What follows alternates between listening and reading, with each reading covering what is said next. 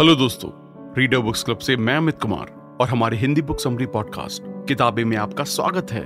यहाँ पर मैं आपको दुनिया की सबसे बेहतरीन किताबों की समरीज बताऊँगा, जिससे आपको ये डिसाइड करने में मदद मिलेगी कि आपको अगली किताब कौन सी पढ़नी चाहिए।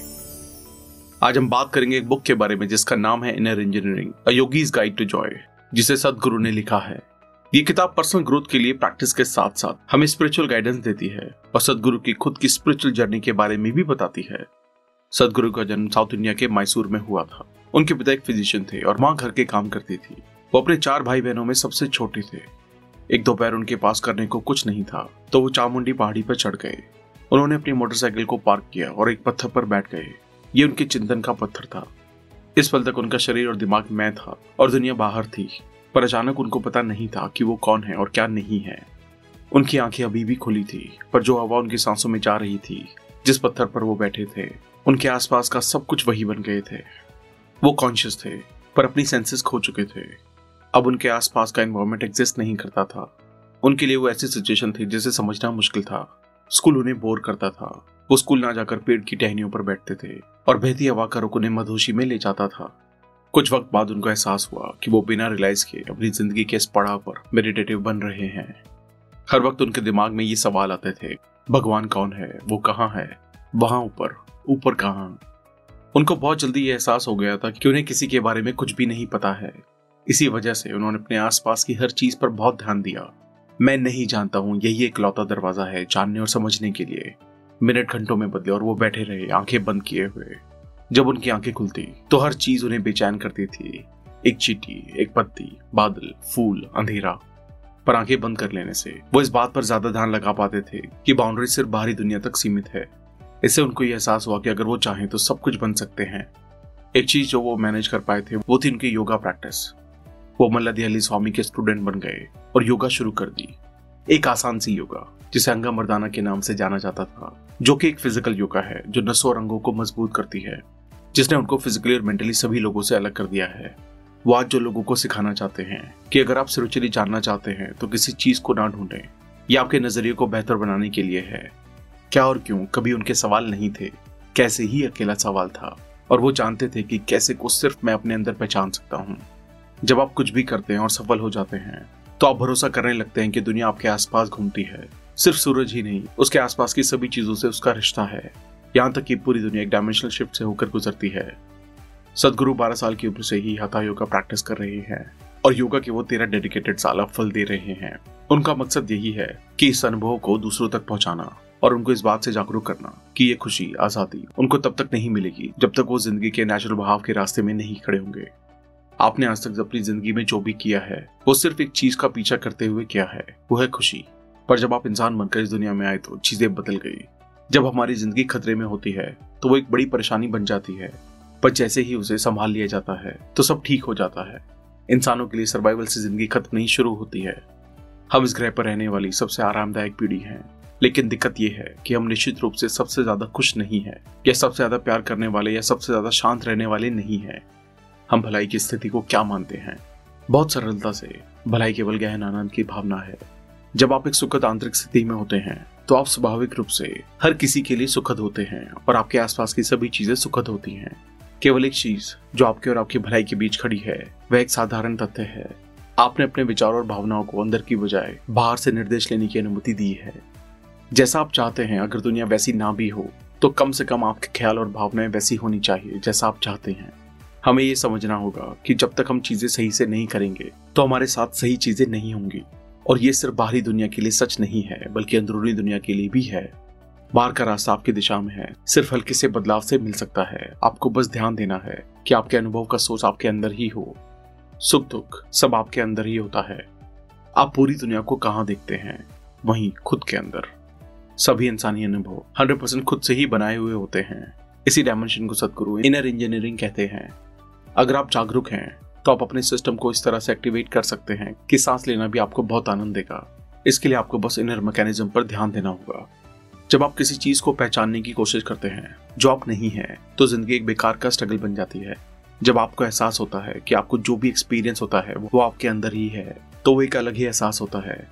हर कोई, क्यों नेचुरली एनलाइटेड नहीं है? उसका एक सीधा सा कारण है कि इंसान एक बेसिक सा फ़र्क खो चुका है अंदर और बाहर के बीच।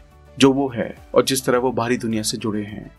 पर जब बात हमारे इनर नेचर की आती है तो बस एक ही प्रिंसिपल काम आता है, जो है बॉर्डरलेस यूनिटी अभी आप सिर्फ़ एक फ़र्क जानते हैं विद और विदाउट ऊपर नीचे अच्छा बुरा, पवित्र अपवित्र।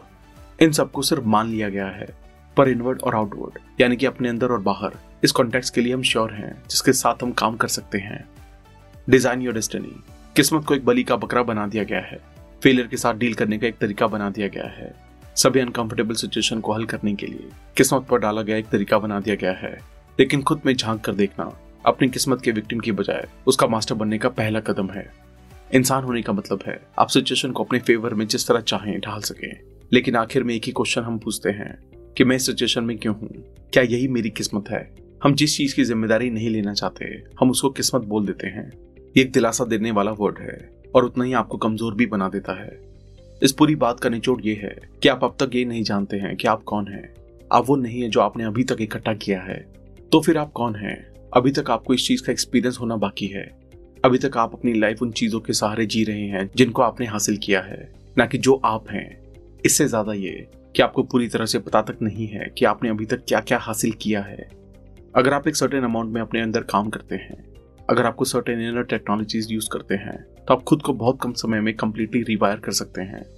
अगर फ़िज़िकल बॉडी के ऊपर एक बार आपको मास्टरी हो जाए तो 15 से 20 परसेंट आपकी लाइफ की डेस्टिनी आपके हाथ में होगी। अगर आपके माइंड के ऊपर आपकी मास्टरी होती है तो 50 से 60 परसेंट तक आपकी किस्मत आपके हाथ में रहेगी। और अगर आपकी अपनी लाइफ एनर्जी के ऊपर मास्टरी हो जाए तो आप 100 परसेंट अपनी डेस्टिनी को कंट्रोल कर लेंगे। यहाँ तक कि अभी इस मोमेंट में भी आप अपनी लाइफ चूज़ कर रहे हैं, लेकिन ये सब आप अनजाने में कर रहे हैं। लेकिन जो चीज़ आप अनजाने में कर रहे हैं, वो आप कॉन्शियसली भी कर सकते हैं और यहाँ बहुत ज़्यादा डिफरेंस पैदा कर सकते हैं। यही डिफरेंस होता है इग्नोरेंस और एनलाइटमेंट में। अपनी किस्मत को अपने हाथों में लेने का ये मतलब नहीं है कि सब कुछ आपके हिसाब से ही होगा। बाहरी दुनिया पूरी तरह से आपके हिसाब से नहीं चल सकती है, क्योंकि उसमें कई सारे वेरिएबल्स मौजूद हैं। जब आपकी लाइफ में दर्द माइजरी या गुस्सा आता है तो ये वक्त है अपने अंदर झांकने का, न कि बाहर देखने का।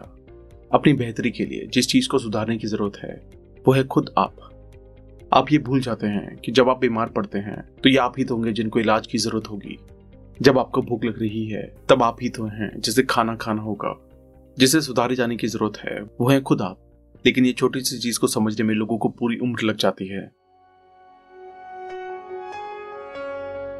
नो बाउंड्री नो बर्डन पूरी तरह से जिम्मेदार होने का मतलब है, पूरी तरह से कॉन्शियस होना। आपकी बॉडी वो बनती है जो आप खाने के थ्रू इसके अंदर डालते हैं। आपका माइंड वैसा बनता है, जैसे इन्फॉर्मेशन आप अपने फाइव सेंसेस के ज़रिए कलेक्ट करते हैं।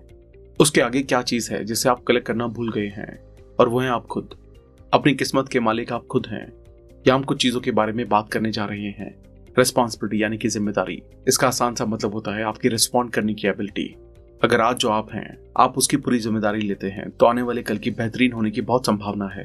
लेकिन अगर आप अपने प्रेजेंट की कोई ज़िम्मेदारी नहीं लेते हैं अपने पेरेंट्स को, अपने फ्रेंड्स को, अपने हस्बैंड या वाइफ को बॉयफ्रेंड या गर्लफ्रेंड को, अपने कलीग्स को जिम्मेदार ठहराते हैं। तो आप अपने फ्यूचर को उसके आने से पहले ही बिगाड़ चुके हैं। लाइफ की वेल्थ ऐसी चीज़ है कि किस तरह आप इसके एक्सपीरियंस को खुद में पनपने देते हैं। गुस्सा चलन दर्द और डिप्रेशन ऐसे जहर हैं, जिसके बारे में आप सोचते हैं कि आप पियेंगे लेकिन कोई और मरेगा। रिस्पॉन्ड करने की एबिलिटी आपको एक्शन लेने की आज़ादी देती है और एक्शन ना लेने की भी आज़ादी देती है। ये आपको आपकी लाइफ में ड्राइवर सीट पर रख देती है। रिस्पॉन्सिबिलिटी बातें करने, सोचने या कुछ करने के बारे में नहीं है, ये कुछ होने के बारे में है। आज की दुनिया की सबसे बड़ी प्रॉब्लम है अकेलापन, और इसको इस तरह से नहीं होना है। मैं किसी चीज़ के लिए रिस्पॉन्सिबल नहीं हूँ, ये बात आपको लोगों के साथ खुलने मिलने नहीं देती है। और इस तरह, एक दिन आप खुद के साथ भी नहीं रह पाते हैं। ये चीज़ें एक ऐसे पॉइंट पर आ जाती हैं? जहाँ पर आप ये मानने लगते हैं कि आप उन सब के लिए रिस्पॉन्सिबल नहीं है, जो आपके अंदर चल रहा है। रिस्पॉन्सिबल होने का मतलब है अपनी ज़िंदगी की कंप्लीट ओनरशिप लेना। एक बार आप इनर फ्रीडम महसूस कर लें। आपको लाइफ में कभी इनसिक्योरिटी महसूस नहीं होगी। रिस्पॉन्सिबिलिटी बोझ नहीं होती है बाउंड्रीज बोझ होती हैं।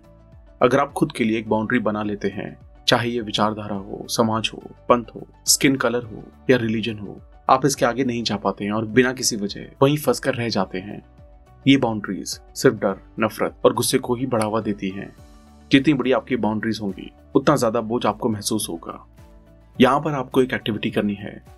जब आप खाना खा रहे होते हैं तो पहले पंद्रह मिनट किसी से बात ना करें। जो खाना आप खा रहे हैं, जिस हवा में आप सांस ले रहे हैं और जो पानी आप पी रहे हैं, उस पर कॉन्शियसली ध्यान दें। खाने पर रिस्पॉन्ड करें, पूरी अटेंशन से। बाद में बिना कोई सेंटेंस बोले, ये आसान से आइडिया इससे लें। मेरी रिस्पॉन्सिबिलिटी की कोई सीमा नहीं है। अगर मैं चाहूँ तो मैं हर चीज़ पर रिस्पॉन्ड कर सकता हूँ, और ऐसा पूरा दिन करें। इसके प्रति पूरे दिन कॉन्शियस रहें, जब तक आप सोने के लिए ना चले जाएँ। न्यू योगा। योगा का साइंस सिंपल सा है। ये साइंस है परफेक्ट अलाइनमेंट में रहने का, हारमोनी में रहने का और अपने अस्तित्व के साथ पूरे तालमेल में रहने का। योगा का होल पॉइंट है कि आपको ऐसे एक्सपीरियंस पर ले जाना कि अगर आप यहाँ बैठे हैं तो यहाँ तुम या मैं जैसी कोई चीज़ नहीं रह जाती है। या तो पूरा मैं हूँ या पूरे तुम। कोई भी प्रोसेस जो आपको इस यूनियन में पहुँचाने में हेल्प कर सकता है, वो योगा है। योगा का पूरा प्रोसेस है आपको step by step stage by stage known से अनोन की तरफ़ ले जाना। योग ही हमें बताता है कि हम पाँच एलिमेंट्स या लेयर से मिलकर बने हैं। पहली लेयर जिस पर योग हमारी अटेंशन ले जाती है, वो है फ़िज़िकल बॉडी अन्नमय कोशा बॉडी जो फ़ूड से जलती है। अभी आप जिस चीज़ को बॉडी बुलाते हैं, वो सिर्फ़ एक खाने का ढेर है। ये उन नरिशमेंट का प्रोडक्ट है, जो आपने सालों तक इसे दिया है। दूसरी लेयर है मनोमाया कोशा मेंटल बॉडी बॉडी के सेल के पास, इसका अपना अलग इंटेलिजेंस होता है। इस तरह हमारे पास एक पूरी मेंटल बॉडी है। हमारी तीसरी लेयर है प्रणमाया कोशा एनर्जी बॉडी अगर आप अपनी बॉडी की एनर्जी को परफेक्ट बैलेंस में रखते हैं तो आपके फ़िज़िकल बॉडी और मेंटल बॉडी में कोई बीमारी नहीं होगी। ये वो तीन डायमेंशन है जिसके बारे में हमें जानकारी है। फोर्थ लेयर को हम कहेंगे विज्ञाना माया कोशा या एथरिक बॉडी ज्ञान का मतलब है नॉलेज विशेष ज्ञान का मतलब है एक्स्ट्रॉर्डनरी नॉलेज ऐसी जो हमारी समझ से भी परे है। इसे हम ट्रांजिट स्टेट कहेंगे। ये ना तो फ़िज़िकल होता है, ना ही नॉन फ़िज़िकल ये इन दोनों के बीच एक लिंक का काम करता है। अगर आप इस डायमेंशन को कॉन्शियस एक्सेस करना सीख लेते हैं तो आप कॉस्मिक फिनोमिन के एरिया में एक लंबी छलांग लगा लेंगे। एक फिफ्थ लेयर और भी है, आनंदमय कोशा, जो पूरी तरह से फ़िज़िकल एक्सपीरियंस से कहीं आगे है। आनंद का मतलब है टोटल ब्लिस परमानंद। इसका लाइफ के फ़िज़िकल स्टेट से कोई लेने देना नहीं है। ऐसा डायमेंशन जो फ़िज़िकल वर्ल्ड के आगे है, उसे ना तो डिस्क्राइब किया जा सकता है, ना ही डिफाइन इसलिए योगा सिर्फ़ इसके बारे में, सिर्फ़ एक्सपीरियंस के टर्म में बात करता है। तो सवाल यह है कि हम यूनियन तक कैसे पहुँचे? अगर आप अपनी फ़िज़िकल बॉडी के थ्रू इस अल्टीमेट यूनियन तक पहुँचने में कामयाब हो जाते हैं तो इसे कर्म युग कहते हैं। अगर आप अपने इस अल्टीमेट नेचर तक पहुँचने के लिए अपनी इंटेलिजेंस का इस्तेमाल करते हैं तो हम इसे ज्ञान योग कहेंगे। अगर हम स्टेज पर पहुँचने के लिए हमारे इमोशन का यूज़ करते हैं तो इसे भक्ति योग कहेंगे। अगर हम इस एक्सपीरियंस तक पहुँचने के लिए एनर्जी का यूज़ करते हैं तो इसे क्रिया योग कहेंगे। ऐसा योग जो एनर्जी को ट्रांसफॉर्म करता है ये चारों डायमेंशन अलग अलग डायरेक्शन में अलाइंड होते हैं। आपका माइंड एक दिशा में सोच रहा होता है। आपके इमोशंस आपको और डायमेंशन में खींच रहे होते हैं। आपकी फ़िज़िकल बॉडी किसी दूसरी दिशा में और आपकी एनर्जी किसी और दिशा में। योग एक सुपर ह्यूमन होने के बारे में नहीं है। ये इस चीज़ का एहसास करने के बारे में है कि इंसान होना ही अपने आप में सुपर है। द बॉडी हमारी फ़िज़िकल बॉडी को इस तरह काम करने के लिए डिज़ाइन किया और ढाला गया है कि ये हमारे इंटरफेस किए बिना खुद से काम कर सके। बॉडी अपने आप में कंप्लीट इंस्ट्रूमेंट है। चार्ल्स डाविन के अकॉर्डिंग हम एक बंदर से इंसान बनने में लाखों साल लग गए। लेकिन कुछ ही घंटों में आप एक बनाना एक ब्रेड के टुकड़े को खुद में शामिल करके ह्यूमन बींग बना लेते हैं। ज़ाहिर सी बात है क्रिएशन का सोर्स आपके अंदर ही काम कर रहा है। आपके अंदर दो बेसिक फोर्सेस काम करती हैं। पहली है खुद को बचाए रखने की हमारी इंस्टिंक्ट जो आपको खुद को प्रोटेक्ट करने के लिए, अपने आसपास एक दीवार बनाने के लिए काम करती है। दूसरी एक्सपैंड करने की डिज़ायर जिसकी कोई सीमा ना हो। और योग हमें इसी स्टेट में जाने से रोकने वाले रेसिस्टेंस को पार करने में मदद करता है। इसे ट्राई करें। किसी पौधे या पेड़ के सामने कुछ मिनट के लिए बैठे खुद को ये बताएँ कि जो चीज़ आप अपने अंदर ले रहे हैं, वही चीज़ पेड़ छोड़ रहा है और आप वो चीज़ छोड़ रहे हैं जो ये पेड़ ले रहा है। आप इसको एक दिन में कुछ बार रिपीट कर सकते हैं। कुछ दिन बाद आप अपने आसपास की सभी चीज़ों के साथ अलग तरीके से कनेक्ट करना शुरू कर देंगे। आप अपने आप को एक पेड़ तक सीमित नहीं रखेंगे।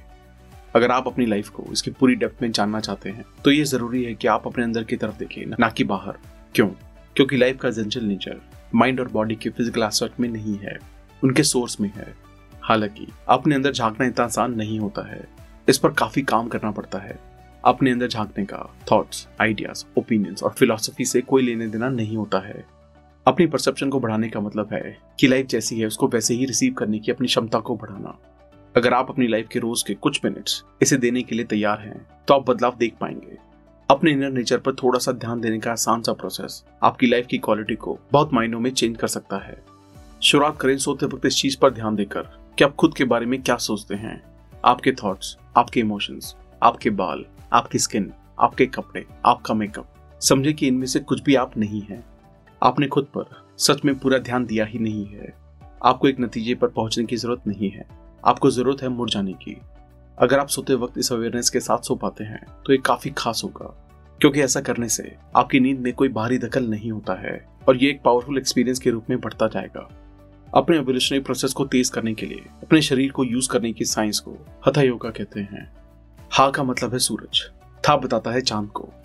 हथा योग ह्यूमन सिस्टम के, इन दोनों डायमेंशन के बीच बैलेंस बिठाने का साइंस है। ये एक एक्सरसाइज नहीं है, बल्कि ये शरीर के प्रोसीजर को समझाने के बारे में है। एक ऐसा साइंस है जो आपकी इनर जिमेट्री को कॉस्मिक जिमेट्री से अलाइन करता है। अगर आप कॉन्शियसली अपनी बॉडी को अलग अलग पोस्चर में ला पाए तो आप अपनी कॉन्शियसनेस बढ़ा सकते हैं। हथा योग ये इंश्योर करती है कि आपकी बॉडी एनर्जी में होने वाले चढ़ाव को स्मूथली और जॉयफुली ले।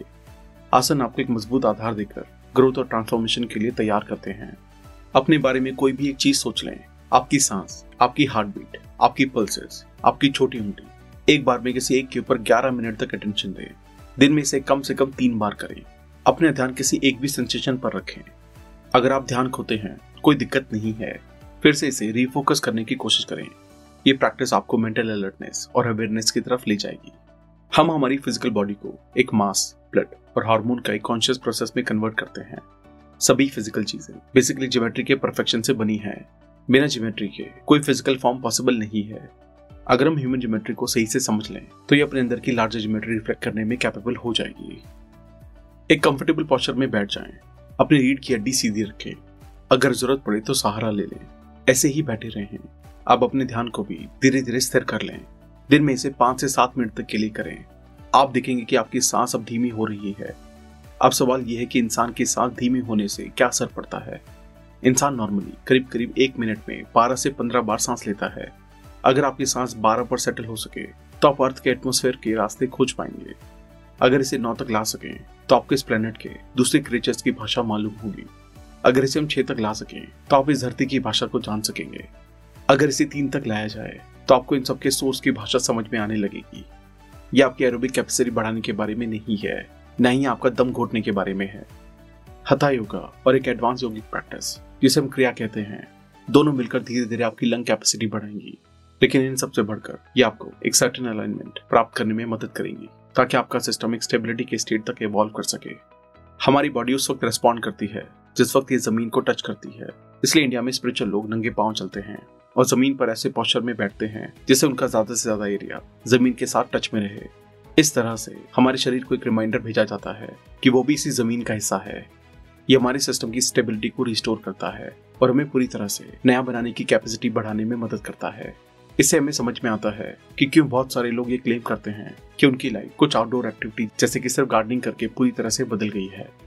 ये क्रिया करने से हम बहुत सारे ऑटोम्यून डिसऑर्डर्स और एलर्जी कंडीशन से भी बच सकते हैं। अगर आप बहुत जल्दी बीमार पड़ जाते हैं, आप बस ज़मीन पर सोकर या अपने और ज़मीन के बीच में ही किसी पतले कुदरती सेपरेशन को यूज़ करके इसका इलाज कर सकते हैं। आप देखेंगे कि इससे काफ़ी फ़र्क पड़ता है और ज़मीन के करीब बैठने की ज़्यादा कोशिश करें। इसके अलावा, अगर आप ऐसा पेड़ ढूंढ सके जो आपको जीवंत लगता हो, जिसमें बहुत सारी पत्तियाँ और फूल लगे हों, उसके आसपास कुछ वक्त बिताएँ। अगर संभव हो, अपना ब्रेकफास्ट और लंच उस पेड़ के नीचे करें। जैसे ही आप उस पेड़ के नीचे बैठे, खुद को याद दिलाएँ, ये ज़मीन ही मेरा शरीर है। मैंने ये शरीर ज़मीन से ही लिया है और मुझे एक दिन इसमें ही मिल जाना है। मैं कॉन्शियसली मदर अर्थ का मुझे उठाने, थामे रखने और मुझे अच्छा बनाए रखने के लिए कहता हूँ। आप देखेंगे कि आपके शरीर की रिकवर करने की एबिलिटी बढ़ चुकी है। और अगर आप अपनी सभी पेड़ का फर्नीचर बना चुके हैं, थोड़ी मिट्टी लें और इसे अपने हाथ और पैर पर मल लें, इसी तरह से 20 से 30 मिनट तक रखें यह आपकी रिकवरी में खासी मदद करेगा। सूर्य नमस्कार। कुछ ऐसे जाने पहचाने पोस्टर का सीक्वेंस है, जिसे हम में से कई लोगों ने प्रैक्टिस किया हुआ है। इसका मतलब है, अपने अंदर की सोलर एनर्जी को व्यवस्थित करना। ये इस लॉजिक पर आधारित है कि अर्थ पर सभी लाइफ सोलर पावर्ड है। प्रैक्टिस के ज़रिए अगर कोई इंसान एक निश्चित स्टेबिलिटी और मास्टरी अपने सिस्टम पर प्राप्त कर लेता है तो उसे और ज़्यादा पावरफुल प्रोसेस का एक्सेस मिल जाएगा, जिसे सूर्य क्रिया कहते हैं। एक तरफ़ जहाँ सूर्य नमस्कार हमारे अंदर के दो डायमेंशन सूर्य और चंद्रमा को बैलेंस करने के बारे में है। सूर्य क्रिया हमारी स्पिरिचुअल ग्रोथ के लिए इन दोनों डायमेंशन को कनेक्ट करने के बारे में है। ये ज़रूरी है कि आप दिन भर खाते ना रहें। अगर आप तीस साल से छोटे हैं, दिन में तीन मील्स आपकी लाइफ में आसानी से फिट हो जाएगी। अगर आप तीस साल से ज़्यादा के हैं तो सबसे बेस्ट ये होगा कि आप अपनी मील को दो पर ही ले आए। हमारी बॉडी और ब्रेन उस वक्त सबसे अच्छे से काम करते हैं जब हमारा पेट खाली होता है। तो कॉन्शियसली इस तरह से खाएँ कि ढाई घंटे के भीतर आपका खाना पच जाए और 12 से 18 घंटे के अंदर ये कंप्लीटली हमारे सिस्टम से बाहर निकल जाए। सिर्फ़ ये सिंपल अवेयरनेस से ही आप बहुत ज़्यादा एनर्जी एजिलिटी और अलर्टनेस महसूस करेंगे। ये एक सफल जीवन के तत्व होते हैं। कोई फ़र्क नहीं पड़ता है कि इनके साथ आप कोई और चीज़ें भी करते हैं तो। योग जो है उसमें खाने पर काफ़ी ध्यान दिया गया है, क्योंकि किस तरह का खाना आप अपने सिस्टम के अंदर डालते हैं, वो बहुत बड़ा असर डालता है कि आपका शरीर किस तरह बनेगा। खाने के पीछे एक पूरा योगिक साइंस है कि क्या खाया जाए, कैसे खाया जाए और कब खाया जाए। आपके खाने की क्वालिटी के ऊपर डिपेंड करता है कि आप सुस्ती महसूस करते हैं और धीरे धीरे आप एनर्जेटिक फील करने लगते हैं। कोई भी इस पर आसानी से प्रयोग कर सकता है। अपने डॉक्टर न्यूट्रिशनिस्ट या टीचर से ना पूछें। जब बात खाने की आती है तो ये शरीर के बारे में है। खुद अपने शरीर से पूछें कि किस तरह के खाने के साथ ये कंफर्टेबल है। वही इसके लिए एक आदर्श खाना होगा। आपको अपने शरीर को सुनना, सीखना होगा। जैसे आपकी बॉडी की अवेयरनेस बढ़ती जाती है, आप जान पाएँगे कि कोई एक फ़ूड आपके साथ क्या करता है। आपको इसे अपने मुँह में रखने की ज़रूरत नहीं है। आप इस तरह की सेंसिटिविटी अपने अंदर डेवलप कर सकते हैं कि खाने को देखकर या उसे टच करना भी काफ़ी रहेगा। ये जानने के लिए कि इसका आपके सिस्टम पर क्या असर पड़ेगा। आप प्रयोग कर सकते हैं। अपने लिए सबसे बेस्ट पॉसिबल मील अरेंज करें। किसी चीज़ को लेकर गुस्सा हो जाएँ, पूरी दुनिया को लानत दें फिर इसे खाएँ। तब आप देखेंगे कि किस तरह ये फ़ूड आपके साथ बिहेव करता है। अगले मील पर अपने फ़ूड को रिस्पेक्ट के साथ अप्रोच करें और इसे खाएँ। अब आप देखेंगे कि ये किस तरह आपके अंदर बिहेव करता है। ज़ाहिर सी बात है अगर आप समझदार हैं आप पहले को इग्नोर करेंगे और दूसरे के लिए जाएँगे। बहुत से लोग अपने खाने के पैटर्न को एक तीसरे तरीके पर ला सकते हैं और काफ़ी एनर्जेटिक फील कर सकते हैं। बिना वेट लूज किए। अगर आप पहले जितना ही काम कर सकें, अपनी बॉडी के सभी प्रोसेस मेंटेन कर सकें, अपनी डाइट के 30 परसेंट के साथ तो इसका मतलब है कि आपकी बॉडी की मशीन बहुत अच्छे से काम कर रही है। तो चलिए अब बात करते हैं फास्ट या व्रत की, क्योंकि बहुत सारे लोगों को पता नहीं था कि कौन सा दिन खाना नहीं खाया जाए। तो इसके लिए इंडियन कैलेंडर में एकादशी के दिन को फिक्स किया गया। एकादशी लूनर सेगमेंट का ग्यारहवा दिन है और हर चौदह दिन के बाद आता है। इसे पारंपरिक तरीके से व्रत का दिन ही गिना जाता है। अगर आप बिना अपनी बॉडी और ब्रेन को प्रिपेयर किए खुद को फास्ट करने के लिए फोर्स करते हैं तो आप खुद का नुकसान ही करेंगे। लेकिन अगर आपकी बॉडी माइंड और एनर्जी अच्छे से तैयार है तो कुछ ज़रूरी तैयारियों के साथ फास्टिंग आपको बहुत फ़ायदे दे सकती है। ऐसे लोग जो रोज निकोटीन या कैफीन लेते हैं, उनके लिए फास्ट करना काफ़ी मुश्किल हो सकता है। तो फास्ट करने से पहले अपनी बॉडी को तैयार करें। सही नरिशमेंट ज़्यादा पानी वाले फ्रूट्स और सब्ज़ियाँ लेकर। हर किसी के लिए फास्ट करना आसान नहीं हो सकता है। लेकिन अगर इसे प्रॉपर अंडरस्टैंडिंग के साथ किया जाए, इसके कई सारे फ़ायदे हैं। प्रयोग करें, शुरू करें 25 परसेंट बिना पके, कच्चे फ्रूट से सब्जियों के साथ और धीरे धीरे इसे अगले चार पाँच दिन तक 100 परसेंट तक के लिए पुश करें। अगले एक दो दिन के लिए ऐसा ही करें और फिर इसमें 10 परसेंट ढील देते जाएँ। अगले पाँच दिन में 50 परसेंट रॉ फ़ूड और 50 परसेंट पका हुआ खाने के टारगेट तक पहुँच जाएँ। ये ज़्यादातर लोगों के लिए आदर्श रहेगा, जो दिन के 16 से घंटे एक्टिव रहना चाहते हैं। याद रखें, अगर आप पका हुआ फ़ूड खाते हैं तो आपको एक मील को खत्म करने में पंद्रह मिनट लग सकते हैं। अगर आप कच्चा खाते हैं तो सेम अमाउंट को खाने में आपको कुछ ज़्यादा टाइम लगेगा, क्योंकि आपको इसे थोड़ा चबाना पड़ेगा। लेकिन हमारा शरीर का नेचर ऐसा है कि ये पंद्रह मिनट बाद आपको खुद ही बता देगा कि आपका खाना हो गया है। तो इस तरह से लोग कम खाते हैं और इससे उनका वेट कम होता है। आपको बस थोड़ा कॉन्शियस होना है कि आप कितना खा रहे हैं।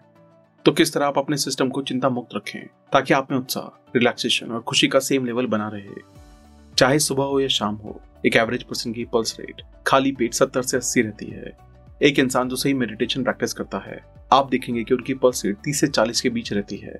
यहाँ तक कि एक अच्छा लंच करने के बाद हमारी पल्स रेट फिफ्टीज में रहती है। ये सिर्फ़ एक पैरामीटर है जो हमारी बॉडी की मोमेंट टू मोमेंट रेस्टफुलनेस दर्शाता है। ज़िंदगी से लड़े नहीं, इसके साथ ट्यून हो जाएँ और आप देखेंगे कि आप आसानी से इसे जी जाएँगे। खुद को फिट और अच्छा रखना कोई बैटल नहीं है। कोई ऐसी एक्टिविटी करें जिसे आप इंजॉय करते हो। कोई खेल खेले स्विम करें, चले, दौड़े। आपकी बॉडी को कितनी स्लीप की ज़रूरत है? ये डिपेंड करता है कि आप किस तरह की फ़िज़िकल एक्टिविटी में इन्वॉल्व हैं। आपके खाने और नींद के कोटा को फिक्स करने की कोई ज़रूरत नहीं है। अपनी कैलोरीज को प्रोग्राम करना और नींद के घंटों को प्रोग्राम करना लाइफ को हैंडल करने का एक गलत तरीका है। अपनी बॉडी को तय करने दे कि उसे कितना खाना है, न कि आप इसे डिसाइड करें। और ऐसा ही नींद के साथ भी है। जब आप पूरी तरह से रिलैक्स फील करें, तब आप जगते हैं। जब बात खाने और नींद की आती है, आपकी बॉडी सबसे सही जज होती है। अगर आप बिना तकिए या बहुत नीचे तकिया लगाकर सोते हैं, जिससे आपकी स्पाइन पिंच ना हो तो आपके ब्रेन के न्यूरॉन्स काफ़ी तेज़ी से नए बनते हैं। अगर आप बिना तकिए के सोते हैं तो सीधा सोए, ना कि एक तरफ़ होकर। इस तरह से सोने को योग में शवासन बोला जाता है। यह आपके बॉडी के प्योरिफिकेशन और मरम्मत को एनहांस करता है। आपके सिस्टम एनर्जी के फ्लो को बढ़ाता है और रिलैक्सेशन और वाइटलिटी लाता है। लेकिन इसको लेकर बिल्कुल कट्टर भी ना बने। कम से कम अपनी नींद के दौरान, पूरे समय एक ही पोजीशन में ना रहें। द माइंड आजकल हर इंसान प्लेजेंटेंस ढूंढ रहा है, अपने अंदर भी और बाहर भी। जब बात बाहर की आती है तो वहाँ पर लाखों चीज़ें हैं, और कोई भी उन पर पूरी तरह से मास्टरी हासिल नहीं कर सकता है। और जब बात इनर सिचुएशन की आती है, यहाँ पर सिर्फ़ एक इंग्रेडिएंट है, आप, अपनी इनर लाइफ के। आप ही अकेले आर्किटेक्ट और क्रिएटर हैं, लेकिन आपको पता नहीं है कि कैसे। अगर आपके हाथ में सब कुछ होता तो आप अपनी लाइफ में इतना दुख कभी नहीं डालते। लेकिन एक बेसिक आज़ादी जो आपके पास है, वो ये है, आप वो सोच सकते हैं जो आप चाहते हैं। योग का सिस्टम ऐसा ही है। ये एक ऐसी तकनीक है जिससे आप अपनी बॉडी और अपने माइंड के बीच के अंतर को जान सके। आप जो हैं, और जो आपने बॉडी और माइंड के तौर पर इकट्ठा किया है, उसमें फ़र्क है। इस फ़र्क को जानना फ्रीडम का पहला स्टेप है। अगर आप लगातार अपने स्पेस के बारे में कॉन्शियस हो सकें तो आप संभावनाओं के एक अलग ही डायमेंशन में प्रवेश कर जाएँगे। दुनिया में दो तरह की फॉर्म्स हैं फ़िज़िकल और मेंटल जब एक बार ये डिस्टेंस आपके एक्सपीरियंस का एक कांस्टेंट फैक्टर बन जाता है तो आप अपनी सफरिंग के एंड तक पहुँच चुके होते हैं। अपने अंदर से सफरिंग के डर को बाहर निकाल देने से आप अपनी लाइफ में लंबी छलांग लगा पाएँगे, बिना डरे लाइफ के सभी एस्पेक्ट को एक्सप्लोर कर पाएँगे। जैसे जैसे ये स्पेस ग्रो होता जाएगा, आपके माइंड की उलझन कम होती जाएगी। खुद को हर घंटे में कम से कम एक बार याद दिलाएँ कि जो भी आप उठाकर चल रहे हैं, आपका हैंडबैग आपका पैसा रिलेशनशिप ये ऐसी चीज़ें हैं जो आपने वक्त के साथ बनाई है। अगर आप ज़्यादा से ज़्यादा इस बात को लेकर कॉन्शियस हो सके तो आप दुख और पागलपन से दूर जाकर मेडिटेटिव स्टेट में जा पाएँगे। अभी इस बेसिक फैक्ट को दोहराने का वक्त है कि आप हैं, इसलिए आप सोच सकते हैं। इसका फिलोसफी से कोई लेने देना नहीं है, ना ईस्टर्न या वेस्टर्न से। आप खुद में हो सकते हैं, और फिर भी ये सोचना है या नहीं, ये चूज़ कर सकते हैं। लाइफ के सबसे ब्यूटीफुल मोमेंट्स जिसे आप अपनी लाइफ में ब्लिस परमानंद या बहुत ज़्यादा खुशी की तरह कंसीडर करते हैं, ये ऐसे मोमेंट थे जब आप किसी भी चीज़ के बारे में सोच ही नहीं रहे होते हैं। आप सिर्फ़ खुद में जी रहे होते हैं। योग का सार, जैसा कि पहले भी कहा गया है, वो यही है। ऐसे मोमेंट पर पहुँचना, जहाँ आपके और आपके माइंड के बीच एक क्लियर स्पेस हो, एक बार ये हो जाए, तब एक लाइफ शुरू होती है, जिसमें बहुत ज़्यादा क्लैरिटी परसेप्शन और फ्रीडम्स की शुरुआत होती है। आप ये सिंपल सी प्रैक्टिस ट्राई कर सकते हैं। अपने नल को इस तरह से सेट करें कि उसमें से हर मिनट में पाँच से दस ड्रॉप करें देखें, अगर आप हर ड्रॉप को ऑब्ज़र्व कर सकते हैं, किस तरह से ये फॉर्म होती है, किस तरह से ये गिरती है और किस तरह से ग्राउंड पर लगती है। रोज इसे पंद्रह से तीस मिनट तक करें। आप कई चीज़ों के लिए कॉन्शियस हो जाएँगे, जो आपके अंदर और बाहर घट रही हैं, जिससे आप बिल्कुल अनजान हैं। ये एक सिंपल एक्सरसाइज क्लैरिटी का प्रोसेस शुरू कर सकती है और आपकी सोच से भी ज़्यादा आपको कम्प्लिश करवाती है। इस प्रोसेस में आप एक्चुअली में योग के ही एक रूप धारणा को अनुभव कर रहे होते हैं, जिसका मतलब है कुछ ऐसा जो बहता चला जाए। जब एक बार आप ऐसी चीज़ के साथ खुद को आइडेंटिफाई कर लें, जो आप नहीं है तो माइंड एक ऐसी एक्सप्रेस ट्रेन है, जिसे रोका नहीं जा सकता। अगर आप माइंड को फुल स्पीड पर भगाएँ और अब इस पर ब्रेक लगाना चाहें तो ये काम नहीं करेगा। लेकिन अगर आप उस चीज़ से दूर जाने में कामयाब हो जाते हैं, जो कि आप नहीं है, अगर आप डिसआइडेंटिफाई कर पाते हैं तो आप देखेंगे कि आपका माइंड ब्लैंक और एम्प्टी हो चुका है। जब आप इसे करना चाहते हैं, आप कर सकते हैं। बाकी समय एक खाली ही रहेगा। दूसरे सभी मानसिक झंझटों से दूर। और इसे ऐसा ही होना चाहिए। अगर आप अपनी इंटेलिजेंस को काम मिले और अपने अल्टीमेट नेचर पर पहुँचने का प्रयास करें तो इसे ज्ञान योगा कहते हैं। योग जो जानने के बारे में है। ज्ञान योगी खुद को किसी चीज़ के साथ जोड़कर देखना अफोर्ड नहीं कर सकते हैं। अगर वो ऐसा करते हैं तो उनकी जर्नी यहीं खत्म हो जाती है। लेकिन बदकिस्मती से ज्ञान योग के साथ कुछ यूँ हुआ। कम से कम इंडिया में किसे करने वाले लोग कुछ बिलीफ मानने लग गए। कि मैं यूनिवर्सल सोल हूँ और मैं ही सबसे ऊपर हूँ। ये ज्ञान योग नहीं है। घंटे भर के लिए अकेले बैठ जाएँ। कोई पढ़ना नहीं, कोई टेलीविज़न नहीं, ना फ़ोन ना किसी से संपर्क कुछ नहीं। सिर्फ़ एक घंटे भर में देखें कि क्या विचार आपके माइंड पर हावी रहते हैं। क्या ये खाना, वासना, आपकी कार फर्नीचर ज्वेलरी या किसी और चीज़ के बारे में है? अगर आप खुद को लोगों और चीज़ों के बारे में सोचते हुए पाते हैं तो आप श्योरली अपने शरीर के साथ जुड़े हुए हैं। अगर आपके थॉट इस बारे में है कि आप इस दुनिया में क्या करना चाहेंगे तो आपने खुद को माइंड के साथ आइडेंटिफाई कर रखा है। ये ये जानने का तरीका है कि आप अभी भी किस स्टेज पर हैं, कितना जल्दी आप इवॉल्व होना चाहते हैं, ये आपकी चॉइस पर निर्भर करता है। अगर योगिक सिस्टम को बांटा जाए तो माइंड के सोलह डायमेंशन होते हैं। ये सोलह डायमेंशन चार कैटेगरी में आते हैं। पहला डायमेंशन है इंटेलेक्ट बुद्धि। ये आपके सर्वाइवल के लिए बहुत ज़रूरी है। आप एक पेड़ और एक इंसान में फ़र्क कर सकते हैं, क्योंकि आपकी बुद्धि काम कर रही है। आजकल इंटेलेक्ट एक रुकावट की तरह बनती जा रही है, क्योंकि आप इसको माइंड के उस हिस्से में डुबा कर रखते हैं, जो पार्ट इन्फॉर्मेशन इकट्ठा करता रहता है। आपकी मेमोरी मानस खुद को एग्जामिन करें। आप देखेंगे कि हर एक थॉट जो आपके माइंड में आता है, उसकी जड़ में वो डाटा होता है, जो पहले से आपके दिमाग में स्टोर्ड है। ये डेटा कॉन्शियसली या अनकॉन्शियसली दोनों तरह से स्टोर हो सकता है। किसी भी सूरत में इसका ये मतलब होता है कि आपका इंटेलेक्चुअल लगातार पास्ट में डूबा रहा है। ऐसी अवस्था में अब कुछ भी नया हो पाना संभव नहीं है। और इसलिए इंटेलेक्ट अपनी धार खो देता है और एक जाल बन जाता है। लेकिन इसी इंटेलेक्ट को शार्प बनाया जा सकता है। अगर आप इसे अपने माइंड के दूसरे हिस्से में सोख जाने दें आपके अवेयरनेस में, आपके चित्त में। अवेयरनेस का मतलब मेंटल अवेयरनेस नहीं है। मेंटल अलर्टनेस सिर्फ़ आपकी इस दुनिया में सर्वाइव करने की एबिलिटी को बढ़ाती है। अवेयरनेस आप खुद हैं। अवेयरनेस ज़िंदा रहना है। जब आप सो रहे होते हैं तो दुनिया जहान आपके लिए एग्जिस्ट नहीं करता है, क्योंकि आप उस वक्त अनअवेयर होते हैं। लेकिन नींद में भी आप पूरी तरह से अनअवेयर नहीं होते हैं। एक सोते हुए आदमी और एक मरे हुए आदमी में अवेयरनेस का फ़र्क होता है। एक जगे हुए आदमी और एक एनलाइटेड आदमी में भी फ़र्क होता है। एनलाइटेड इंसान भी सोता है, लेकिन वो इतनी अवेयरनेस में होता है कि उसका कुछ हिस्सा कभी नहीं सोता। सेंसरी ऑर्गन जो सो जाते हैं बॉडी आराम कर रही होती है।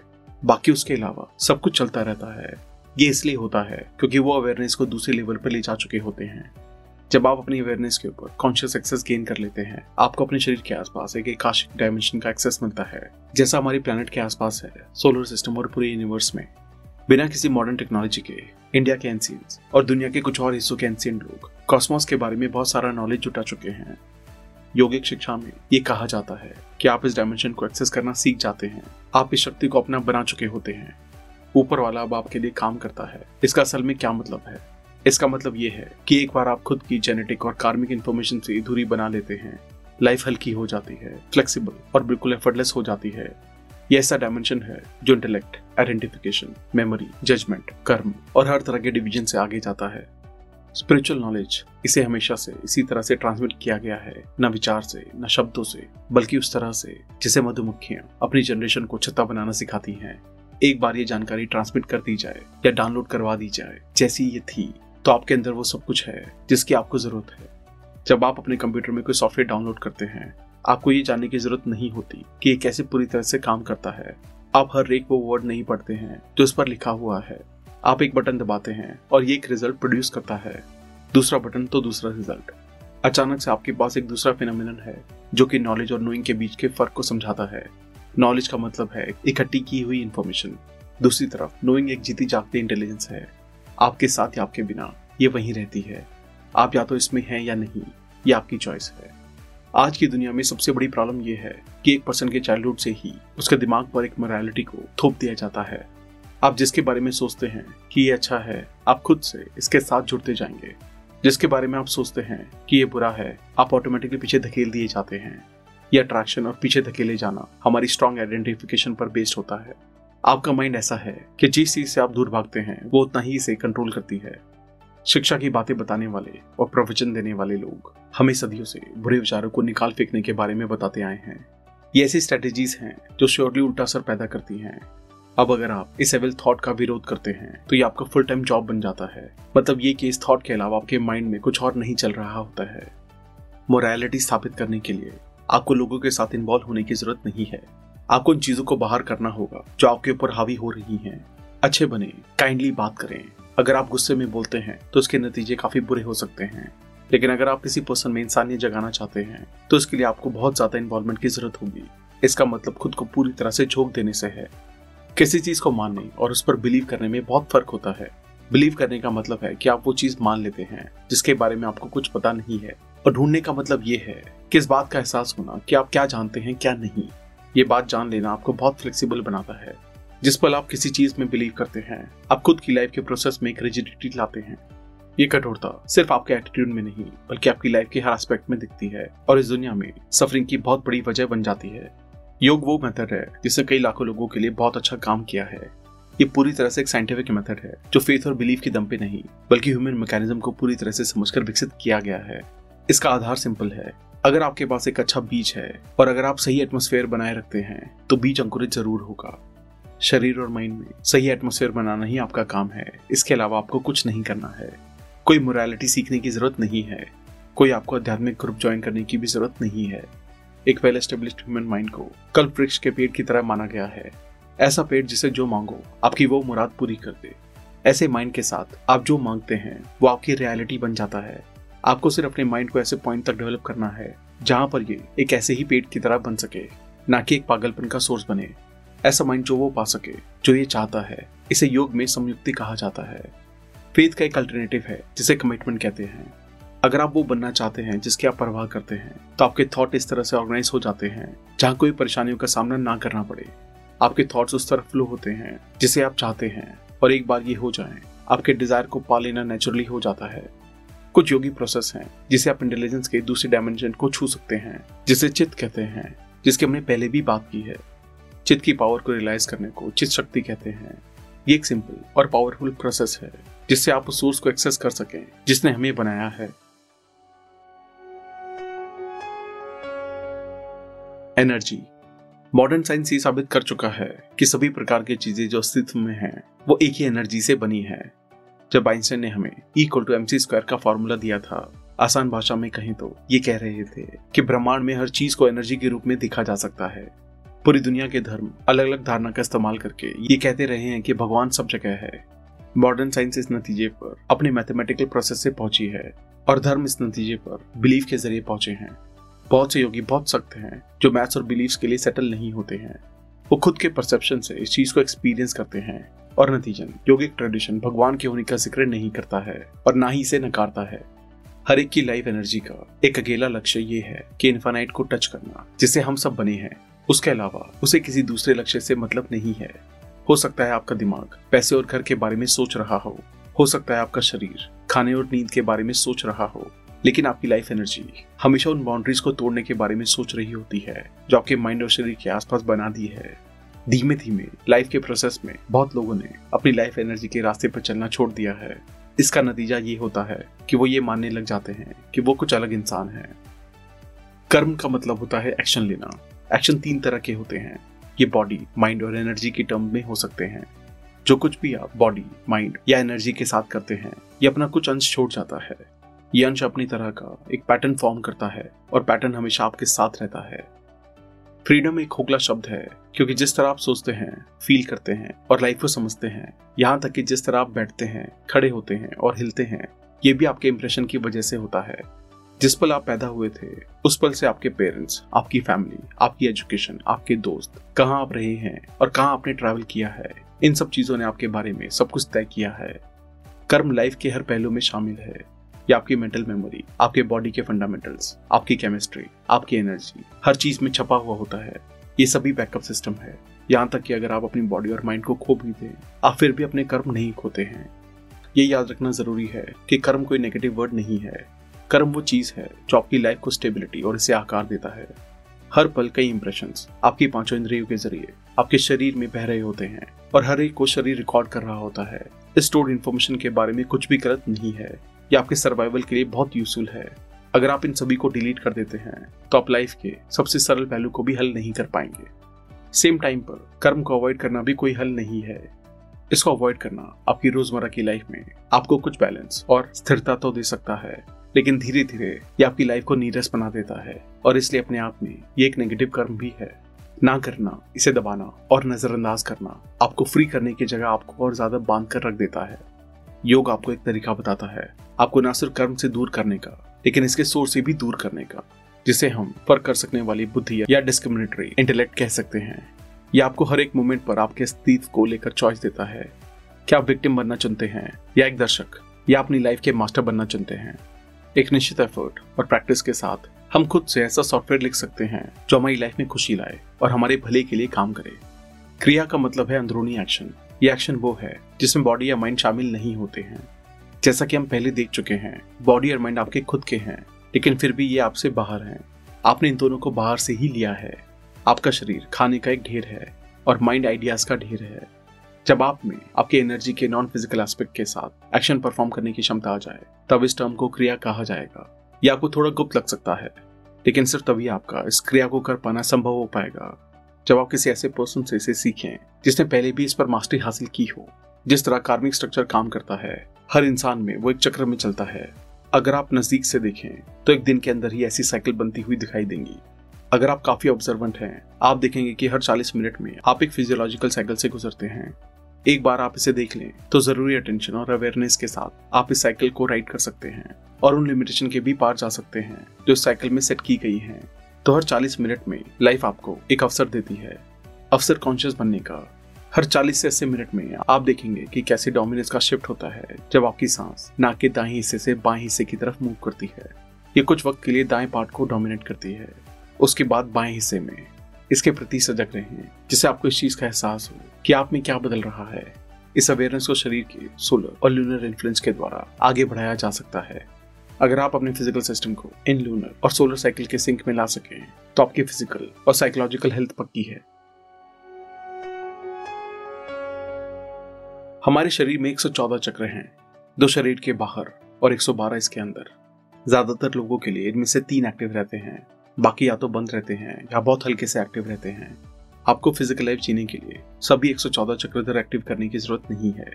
अगर आप सभी 114 चक्रधर को एक्टिव कर लेते हैं तो आप अपने शरीर को महसूस भी नहीं कर पाएँगे। योग का लक्ष्य ये है कि आपका एनर्जी सिस्टम इस तरह से एक्टिवेट हो कि आपकी शारीरिक चेतना लगातार कम होती जाए, ताकि आप शरीर में तो रहें, लेकिन खुद एक शरीर ना रहे। यहाँ पर सात मेन चक्रधर हैं। मूलाधारा, ये होता है आपके पेरेनियम पर। यह जगह होती है आपके एनल आउटलेट और आपके जेंटल ऑर्गन के बीच। मणिपुरा का यह आपके नेवल से चार इंच नीचे होता है। अनाहता ये उस जगह होता है जहाँ आपकी पसलियाँ आपके डायग्राम से मिलती हैं। विशुद्धि या आपके गले के पीछे वाले गड्ढे के यहाँ लोकेटेड होता है। अग्ना, या आपके आईब्रोज के बीच होता है। सहसरारा, इसका एक नाम ब्रह्मरंध्रा भी है यह आपके ठीक सर पर होता है। ये चक्रास, सात अलग अलग दिशाएँ हैं, जिनके ज़रिए आपकी एनर्जी प्रकट होती है। जो भी अनुभव आपके अंदर होते हैं, गुस्सा, माइजरी, शांति, उल्लास और परमानंद, ये हमारी लाइफ एनर्जी के अलग अलग एक्सप्रेशन हैं। समाधि क्या है? कि आपके स्वभाव की वो स्टेट है, जिसमें आपकी बुद्धि, इसके फ़र्क कर पाने वाले नॉर्मल फ़ंक्शन के आगे जाती है। बदले में, ये इंसान को उसके फ़िज़िकल बॉडी से कुछ इस तरह से अलग कर देती है, जिससे आपके शरीर और आपके बीच एक स्पेस क्रिएट हो जाता है। समाधि कई तरह की है, जो समझने के हिसाब से आठ प्रकार की होती है। इन आठ को दो बड़ी कैटेगरी में बांटा गया है, सविकल्पा। ये ऐसी समाधि है जो काफ़ी प्लेजेंट ब्लिसफुल है, और दूसरी है निर्विकल्पा समाधि। समाधि, जो प्लेजेंट और अनप्लेजेंट से कहीं आगे है। निर्विकल्पक समाधि के केस में। इसमें सिर्फ़ एक सिंगल पॉइंटेड कॉन्टैक्ट होता है, शरीर के साथ। दूसरी एनर्जी शरीर से दूर रहती है, या कॉन्टैक्ट में ही नहीं रहती। इन दो स्टेट्स का प्रयोग किया जाता है, किसी निश्चित टाइम के लिए, जब प्रैक्टिस करने वाला खुद के और शरीर के बीच एक फ़र्क एस्टेब्लिश करना चाहता हो। चलिए इसको सबसे आसान तरीके से समझते हैं। क्या ये सच नहीं है कि जितना ज़्यादा आप कंप्यूटर के बारे में जानते हैं, उतना बेहतर आप इसे यूज़ कर सकते हैं? क्या ये सच नहीं है कि आपके किसी डिवाइस या इंस्ट्रूमेंट को यूज़ करने की क्षमता उतनी ही बढ़ जाती है जितना आप इसके बारे में जानते हैं? आज का एपिसोड सुनने के लिए धन्यवाद। और अगर आपको ये एपिसोड पसंद आया हो तो अपनी फेवरेट पॉडकास्ट ऐप पे ज़रूर सब्सक्राइब करना। फिर मिलेंगे एक और नई किताब के साथ।